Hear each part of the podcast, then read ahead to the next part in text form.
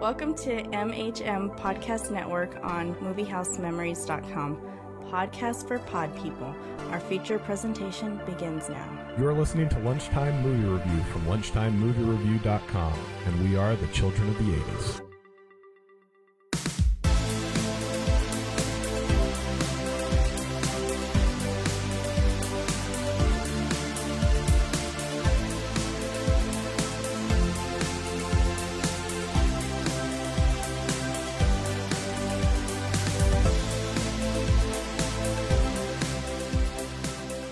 Coming to you live from Haddonfield, Illinois. It's the Lunchtime Movie Review here on the MHM Podcast Network. Each episode, we look back at one of our childhood favorites to see if it stands the test of time. I'm Chad. And I'm Patrick. And today, we are reviewing 1988's Halloween 4 The Return of Michael Myers. Written by Danny Lip, Lips, Lipsius, uh, Larry Rattner, and Benjamin Ruffner, and directed by Dwight H. Little.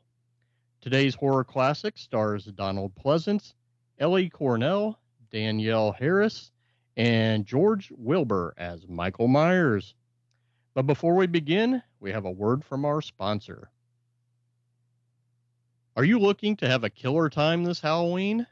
Are you hunting for that special someone who has been evading your clutches for years? Then the Haddonfield PD escort services are for you.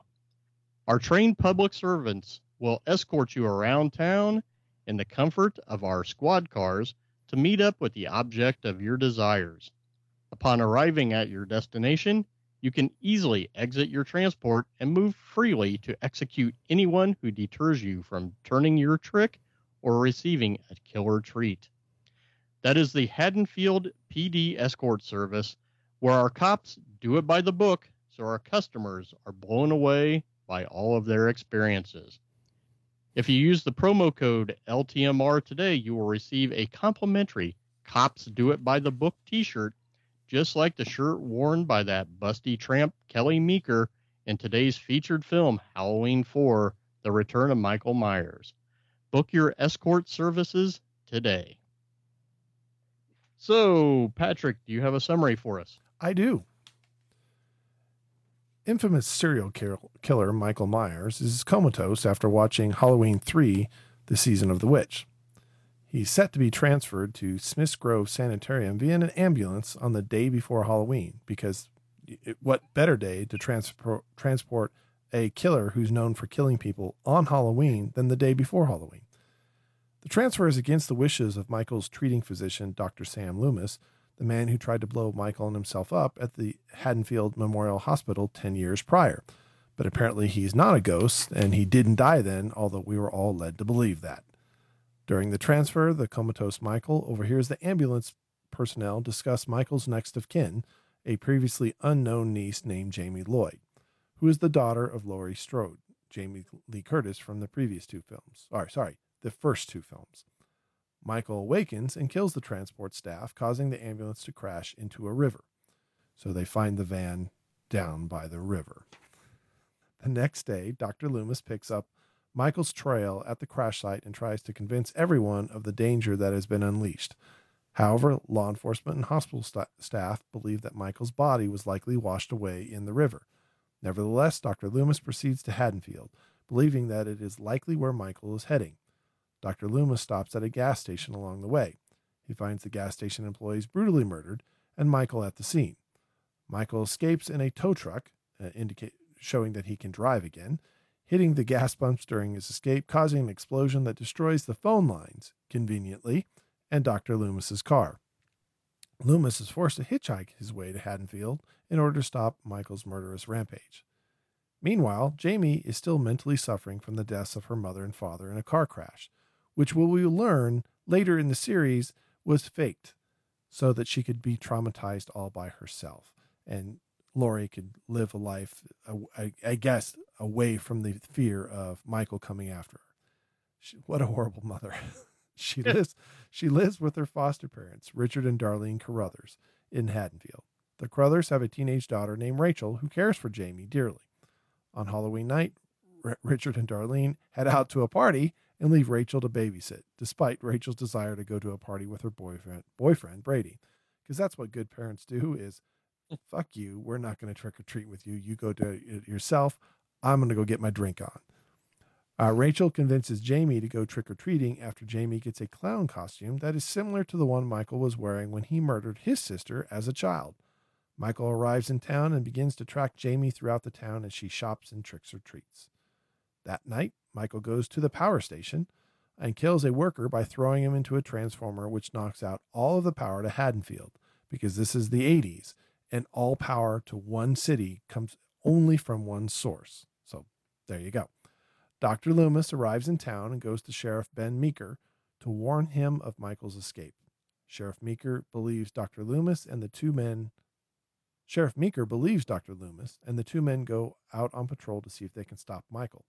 Meanwhile, Michael attacks the police station itself and kills nearly all of Meeker's deputies. Word of the danger gets around the town.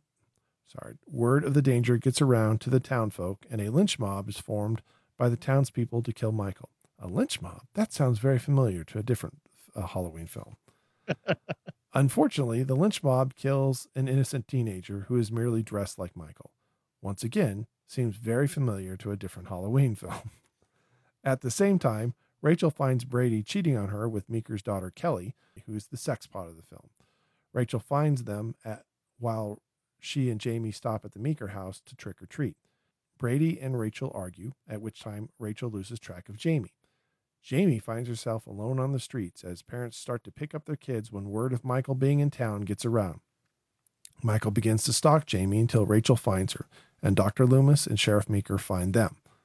With the sheriff's office in shambles, Sheriff Meeker takes Jamie, Rachel, and Dr. Loomis to his house where Brady and Kelly are still at. Sheriff Meeker summons his one lone remaining deputy back to the house for additional protection. Once the kids are barricaded in the house with the deputy, Dr. Loomis and Sheriff Meeker head back out to stop the lynch mob and to contact the state police.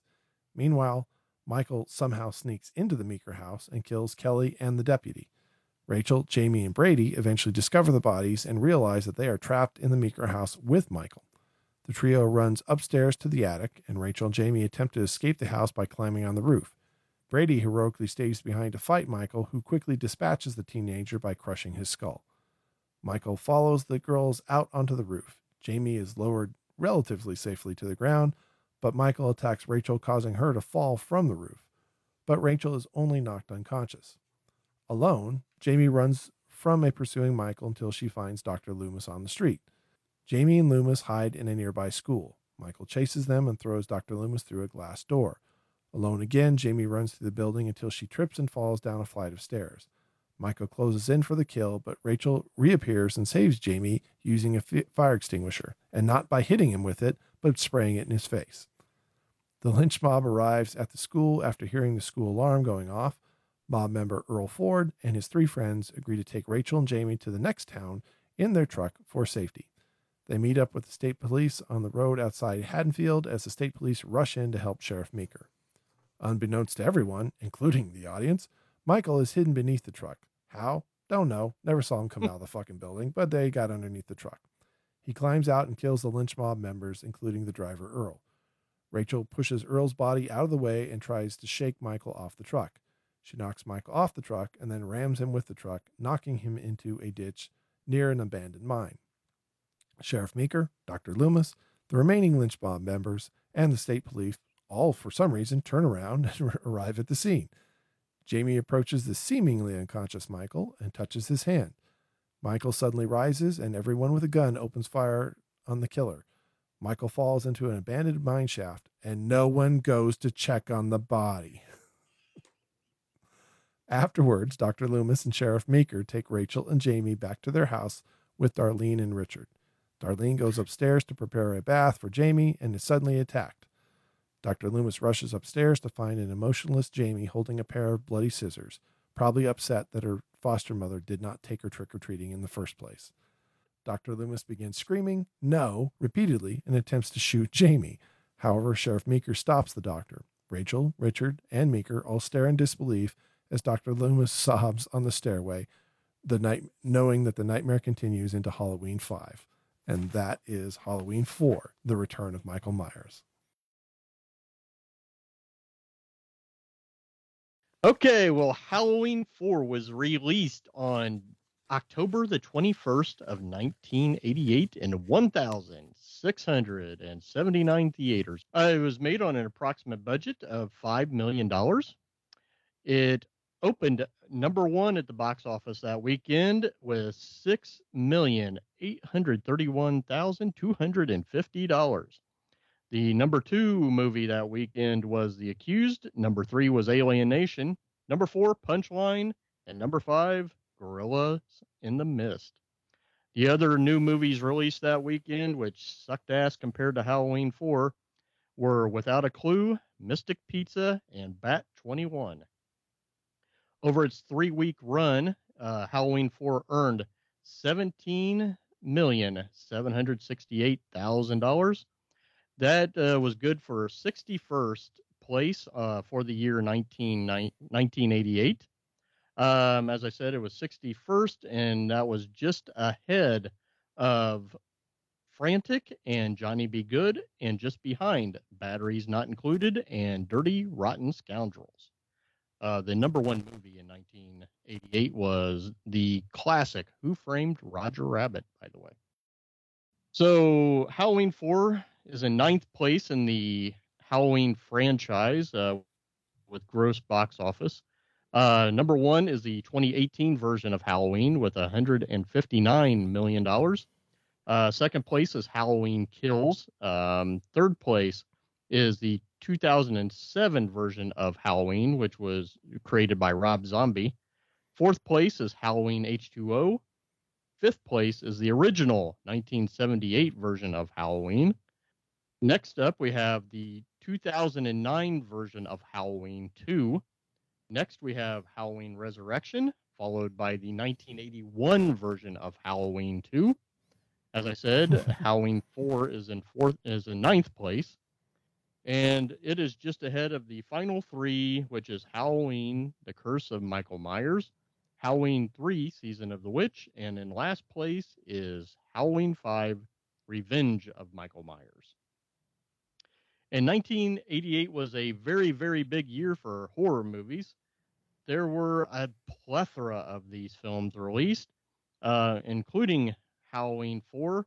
We also were able to see A Nightmare on Elm Street 4, Child's Play, Friday the 13th, Part 7, which I think is Patrick's favorite in that series, um, Poltergeist 3, The Blob, Phantasm 2, Hellraiser 2, Critters 2, and Patrick's all time favorite horror movie, Caddyshack 2.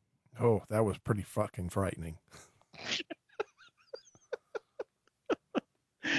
Let's see. The, the best actor Yep. in that film was a stuffed fucking gopher puppet. You're absolutely right. I love Harold Ramis to this day, and he still, before he died, admitted he doesn't know what the fuck went wrong with that movie, but he admitted he was wrong with that one. Yeah, not a, not enough Bill Murray in it. Uh, in fact, none at all. I think is your problem. Or when you replace Rodney with Jackie fucking Mason. That's true, It's too. like Jesus Christ. You, you need to go get the core of what worked in the first one. You got Chevy Chase, but you got like Chevy Chase when he was like looking for paychecks. Chevy Chase. Yes. Uh, let's see. Halloween 4 on Internet Movie Database gets a score of 5.8 out of 10. Uh, the Google robots, 88% of those robots like this movie. Uh, something called Real Views gives this uh, film a 3 out of 5. And our friend Shane Adam Bassett's uh, employer, Rotten Tomatoes, gives it a 31% critic score and a 52% audience score. So that is the tale of the tape for Halloween 4. Okay. In 1978, John Carpenter and Debra Hill brought the original masterpiece, Halloween and Michael Myers, to the big screens nationwide. In 1981, Carpenter and Hill picked up where Halloween left off and took Michael Myers to the Haddonfield Hospital so he could continue his mission to murder Laurie Strode. Uh, spoiler alert here. Uh, Halloween 2 ended with Michael's doctor, Sam Loomis, blowing himself up along with Michael and most of the hospital. That was supposed to be the end of Michael Myers forever. Uh, but in 1982, Carpenter and Hill went uh, the anthology route and created Halloween 3 Season of the Witch.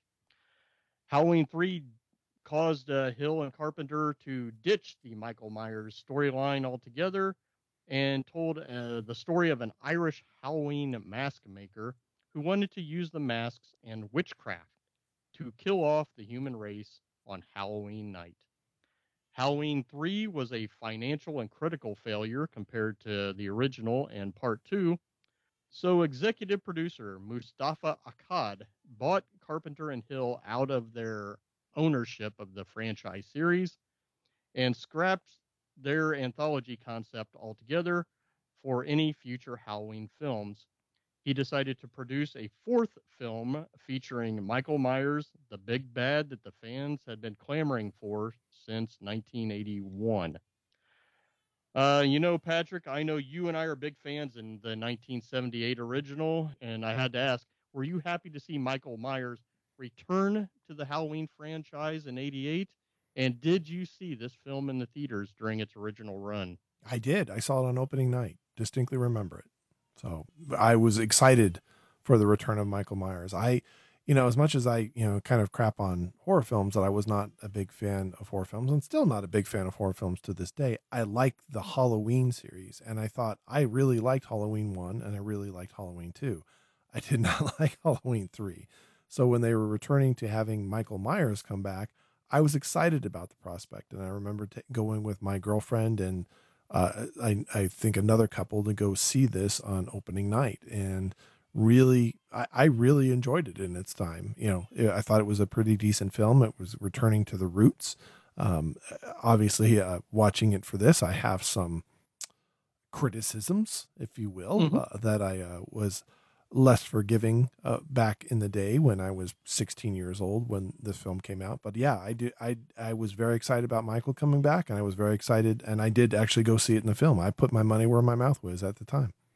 Good, good. I say because I was just getting into um, being a huge horror movie fan in like '87 and '88, and I did not know at the time, I guess, that this one was out there. Um, I know I saw a Nightmare on Elm Street 4. I know I saw Child's Play and Critters 2 in the theater. I can't remember if I saw any other ones that year, but this one, for whatever reason, got past me. But once it hit home video, then my love for the whole franchise started over again because I knew as a little kid I loved the original. It scared the shit out of me and still does to this day. But yeah, I didn't get to see it until it hit VHS uh, but once I saw it, yeah, it sparked my interest, and I haven't quit loving this series. I will say that this has one of the creepiest imagery scenes that in all the fr- or all the Halloween films. That when the deputy's sitting there rocking, watching the door, and you see the, the uh, Michael's face appear out of the, the darkness, just briefly lit for a second, and then disappearing again. That I remember in the theater there was there was a there was a reaction from the audience when that happened. And i and i distinctly remember that in this film. And as one of the, the as far as cinematography one of the best aspects of this film is i really thought they did a good job with that. Yeah. Yeah that yeah i agree. That was one of those sort of took you back to the original when they used to like to show you just a little bit of something yeah. just to make you think. Correct. And, and use the psychology. Yeah the suspense but, the knowing yes. he's here He's hmm. there. They don't know it. We know it. And danger is looming. Yep. Which they sort of kind of abandoned in the rest of the movie, but we'll get to that later. Okay. So Jamie Lee Curtis's final girl character character from the original film, uh, Laurie Strode, was quote unquote killed off via a car accident uh, between Halloween's uh, two and four. Uh, Laurie is survived, as Patrick said, by her eight year old daughter Jamie Lloyd. Jamie, unfortunately, is now the main target of her uncle and the film's antagonist, Michael Myers. Jamie is played by future Roseanne star and modern day Scream Queen Danielle Harris. We will get to the ending of this film later on, even though Patrick talked about it in the summary. But uh, what did you think of using an eight year old uh, as Michael's primary target and Danielle's work in this film? I, you know, I thought Danielle did a really good job in it, considering her age. You know, uh, obviously Jamie Lee Curtis had evolved be, well beyond this film series by that point in time, and then de-evolved back into it again twice later in her career. Uh, but that there was no way they were going to get her back to play that scream queen. She was distinctly had broken out of that and didn't want to return to being in just horror films. And that you know, I, I thought the premise, in light of where the series goes later, is pretty weak as far as oh her parents died and now she's got to be raised by someone else. Uh, and even the premise of these random ambulance drivers are talking about you know, oh, you know, that he's got a nephew or sorry, niece uh, who still lives in Haddonfield and what her name was is I, I thought that was pretty razor thin, but I I think the actress they cast, who also returns in the next film, and I think has small parts in uh, Rob Zombie's remakes, uh, right? If I remember correctly, uh, it, sure. she does a really, really good job and has made a career of uh, being a scream queen, is and embraced it, unlike Jamie Lee Curtis uh, did uh, at probably at the same point in her career. But no, I thought she did a great job. Yeah, I'm same. I think uh, Danielle did a wonderful job for being that young. And from what I understand, out of a, what, 40, 45 day shoot that uh, she and uh, the young lady who played Rachel, um, Ellie Cornell, they had to be on set almost 35 out of those 40 days or 30, 36 out of the 45 days, whatever it was. So for being young, that's a hell of a lot of work.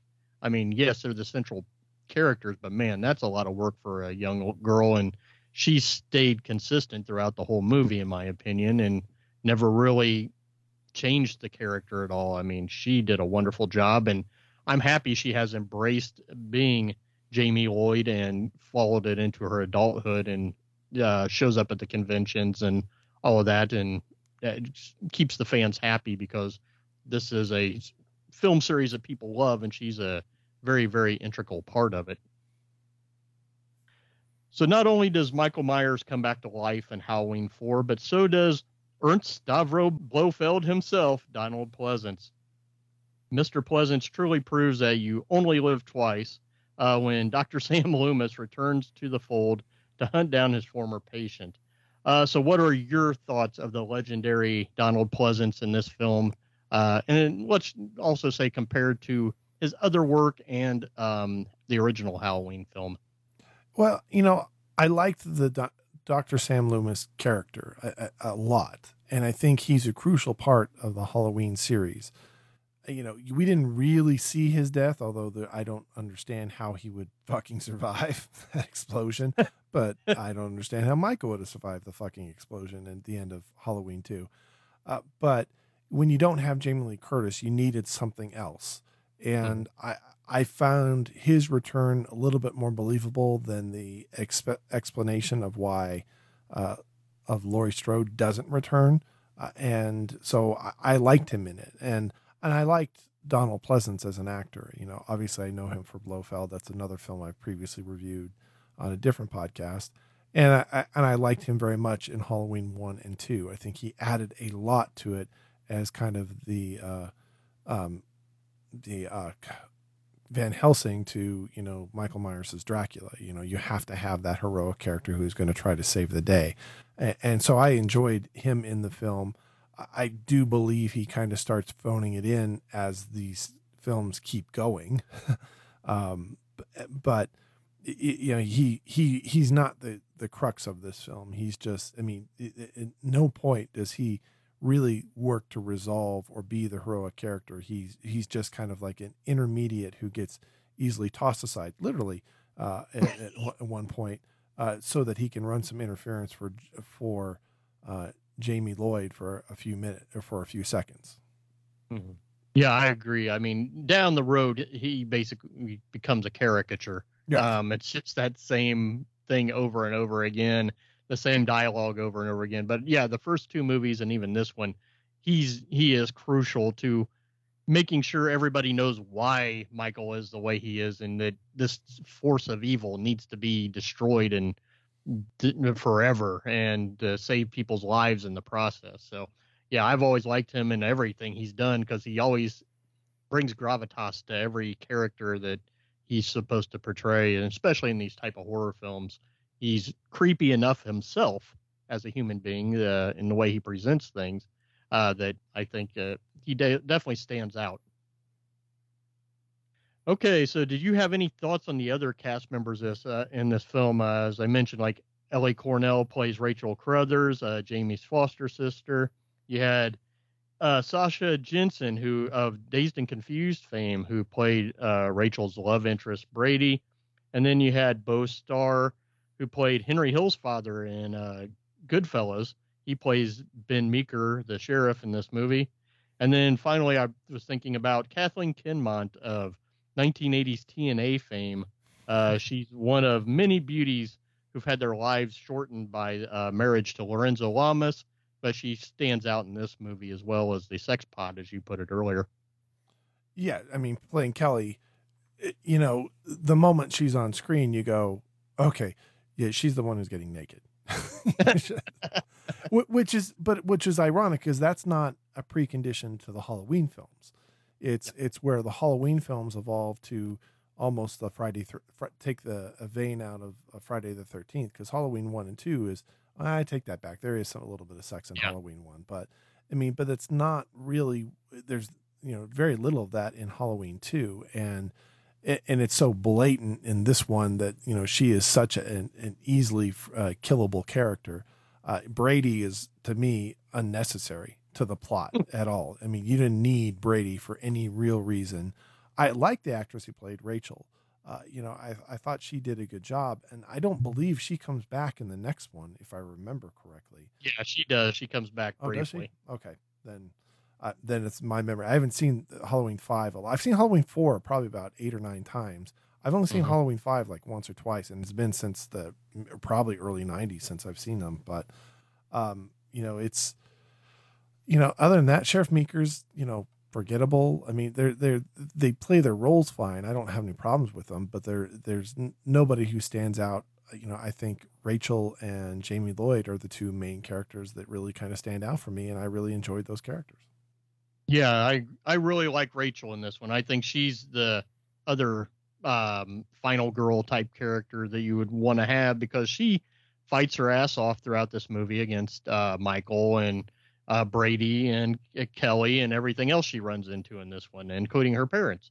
Um, she's a strong-minded teenage girl. She strong-willed. She's knows the difference between right and wrong, but yet she still has to walk that gray line every once in a while. But she does what she has to do to save Jamie throughout the movie and risks her life in the process. And you got to respect that. And Ellie Cornell pulled off Rachel very, very, very well in this film. And yeah, she carries it over briefly into part five, which I was glad to see her come back in that film, even though it wasn't for very long. Um, I do like Sasha Jenson in this one. I, I agree Brady isn't a needed character, but I guess you're going to have to have a love interest for uh, Rachel in this in some way, shape, or form. And you also need somebody else for Michael to kill. So let's let's just add that one in there. And the only thing I really liked about Beau Starr in this one as the sheriff is He's the sheriff who isn't saying, you know what? I don't believe you, Dr. Loomis. I don't believe anything you have to say. Just go and do your own thing. And I eventually we're not going to ever do anything about anything. He at least tries to protect everyone and be precautious ahead of time instead of waiting until there's eight or ten people killed before he decides to do anything. So, and I thought he pulled that character off pretty well. Um, and he comes back in part five as well. Um, so I appreciated him, and like I said, Kathleen Kinmont, the sex pot, as you put it, uh, I'm glad she was in this movie because I saw her in a ton of movies in the 80s and 90s, and anytime she pops up, it's a very memorable moment for me. So let's see. Much like the 1978 film, a clown costume and a cliffhanger ending are major parts of this film. I would go as far as to say that the ending of this film, for the lack of a better term, saves it.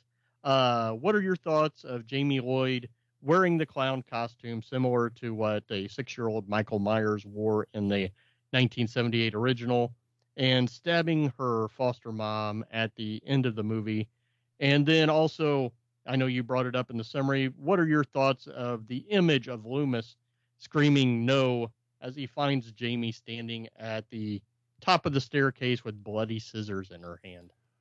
Well, I've kind of got mixed about this. I like the costume. I like the use of that connective tissue with Michael from the a young Michael from the very beginning of the first film. I, I think that was clever. I would have liked it that it, that you used the costume for something greater than what they did. Is that it? it, and knowing where it goes, this psychic connection between Michael and his niece that the next film kind of implies is the um, I guess that's my frustration is that you start to get a little fantastical. I guess would be mm-hmm. the word word, word that the, Halloween has always been more about suspense, and now we're getting into, you know, uh, supernatural. And I didn't, yeah. and I don't like that aspect of it. I, I, you know, I know when I saw the end of this one uh, years ago, I didn't like the ending because I didn't know what what do you where are you taking this? Is she going to be a killer, the killer growing up, or are we going? Is is Michael still going to be the killer? Because as I said, no one went down and looked for his fucking body. I mean, it's like, oh, he fell down the hole. We're just going to presume he died. Okay, guys? It's just, that's a deep hole. I don't want to walk all the way the fuck down there, you know? That's going to be dangerous. There, there may be bats and shit, you know? So, um, that, you know, that he just lies down there and then eventually comes back is, you know, that's what I presumed because uh, you didn't get a definitive death to him that he was going to come back and he did but I, I didn't see why they needed the Jamie aspect of it because I think if you were going to go with this psychic connection thing, you didn't. It, you could have done it without making her kill, uh, and I guess presume that she killed her stepmom because I don't know. I don't know at the beginning of five if they ever say that she did or not. We know that she got hurt because she's got blood on her, but uh, I don't know if she, we know that she died. Yeah, yeah. Uh, and, yeah, yeah. And as far as sorry, so as far as Loomis and screaming, I thought that was probably his best acting in the scene and uh, uh, in the film, and I like that aspect of him understanding that the the the horror, the terror is going to continue. Yeah, because that's what I was getting at. Is that is to me the scene that probably solidified this for most people. If you, I knew a lot of the fans back in the day liked it because it was a Halloween film, but I think the conclusion to this movie sunk it in for most people, and it's what they remember most is she's got the Halloween costume or the clown costume on that similar to what Michael wore in beginning of the 78 film. And then she's wearing it throughout this one. But then at the very end, when they sort of recreate the shot where she puts the picks up the mask, puts it on, goes and finds the scissors and stabs her foster mom. Um, to me, that was a cool way of saying, okay, if we're going to reinvent this uh, franchise in the Michael Myers sense, let's have uh, somebody try to pick up where he left off from. Now, I'm like you, I don't like where it went in the next film, but we'll get to that another time. Um, but that whole s- scenario, and then having Loomis stand there after working his ass off to try to get Michael killed or put it away forever. And he looks up the staircase and sees this little girl in the same type of costume with the bloody scissors in her hand. That shit just sinks in this movie for any, anyone. And it's a great way to leave that cliffhanger there, sort of like the end of the 78 movie where you don't see Michael's body at the backyard anymore after being shot off the balcony. So I think uh, that was always cool and always settled for me that it's probably saved any of the little issues this movie had and gave you something to think about until the next movie and to crave that next movie. Um, and once again, the next movie sucked ass, but we'll get to that at a time. But um, it, I really, really appreciated what they tried to do. Uh, if you just look at this as a standalone film and a standalone moment, it was really, really memorable, and that's what you need in these type of movies is something to really sink your teeth into and make people remember it forever. Well, let's go around the table on this one and see where we stand. So, does Halloween 4 uh, stand the test of time for you, Patrick? Yeah, yeah, actually, it does. I enjoyed this back in the day, and although it has problems uh, and very much distinctive problems, I didn't dislike it as much as I thought I was going to. And I haven't watched this probably since the 90s. You know, it's been a while. Um, it was one that I did own. I owned one, two, and four for the longest time of the series on VHS, and and they were some of the few uh, few horror films that I actually did own. Uh, I I I would come back to this one. Uh, this this would be the the point, the last highlight for me, if you will, under the original run of Halloween before they started rebooting in the 90s and then the 2000s and then the 2010s. Um, you know, it, it, it has, it hits a lot of the same notes that I like to see, and it has some good visual, uh, you know, scary moments in the film. Um, it does fall into some predictable tropes, and I mm-hmm. don't necessarily like the ending um, because I think it was like you know pick a lane. You know, is she a killer? Is he coming back? What's the way it's going to be? And obviously, when I saw this, I didn't understand the psychic connection stuff where they take it in the next film. And now knowing that, I really don't like the, I really don't like the ending of this film. So, um, but I, I, I, there is still a lot of good. There's more good than bad out of this. So I do think it stands a test of time. I don't think there's any hope that they're going to go back to this story and revisit this with the current lore where they're going with the current Halloween films and their plans to end it uh, this year uh, as and probably which has already come out by the time this podcast is released.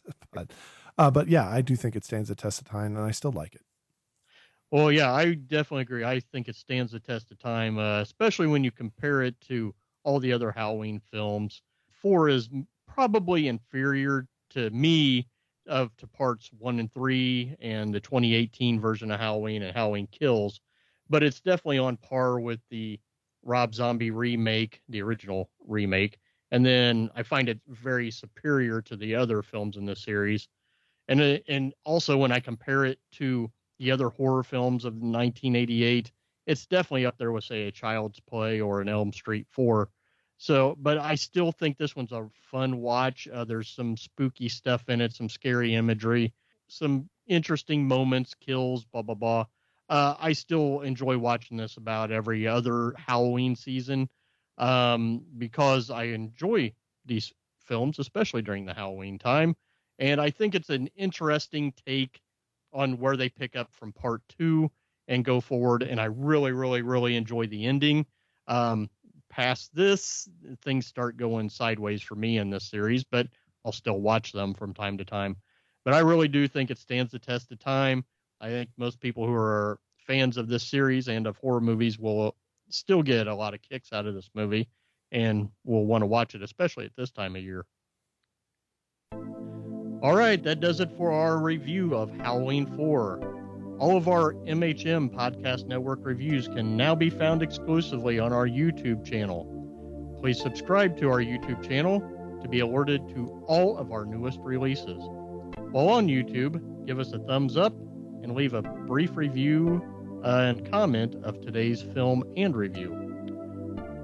If you feel so inclined, please follow MHM Podcast Network on Twitter and Pinterest at MH Memories. If you can, if you can't find a copy of Halloween 4 in a neighborhood video store, if you still have a neighborhood video store, please head over to our website, moviehousememories.com. That's moviehousememories.com. And once there, look for Halloween 4 in our feed, and you will find an Amazon link that allows you to purchase your very own copy. And I highly recommend getting the collection of all the films at one time. Uh, there's a very nice collection out there. Uh, I think Shout Factory put it out. Look for that one. It's very nice. Lastly, please let us know what you think of this podcast in the comments section on our website and rate it from one to five stars on that page. If there are films that you would like for us to review, please send us an email. You can reach us at comments at moviehousememories.com. And until next time, I am Chad. And I'm Patrick. And we can hear screaming down the streets. we better get the hell out of here. And you guys are invited. Happy Halloween, everyone.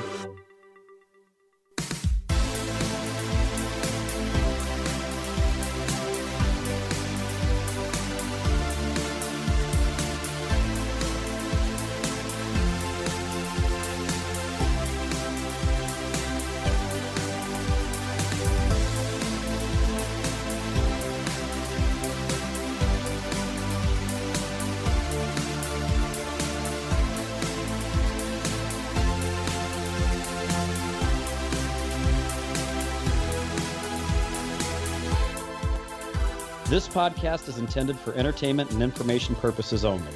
The theme music for Lunchtime Movie Review, Fireworks, is provided courtesy of Alexander Nakarada at serpentsoundstudios.com under a Creative Commons Attribution 4.0 license.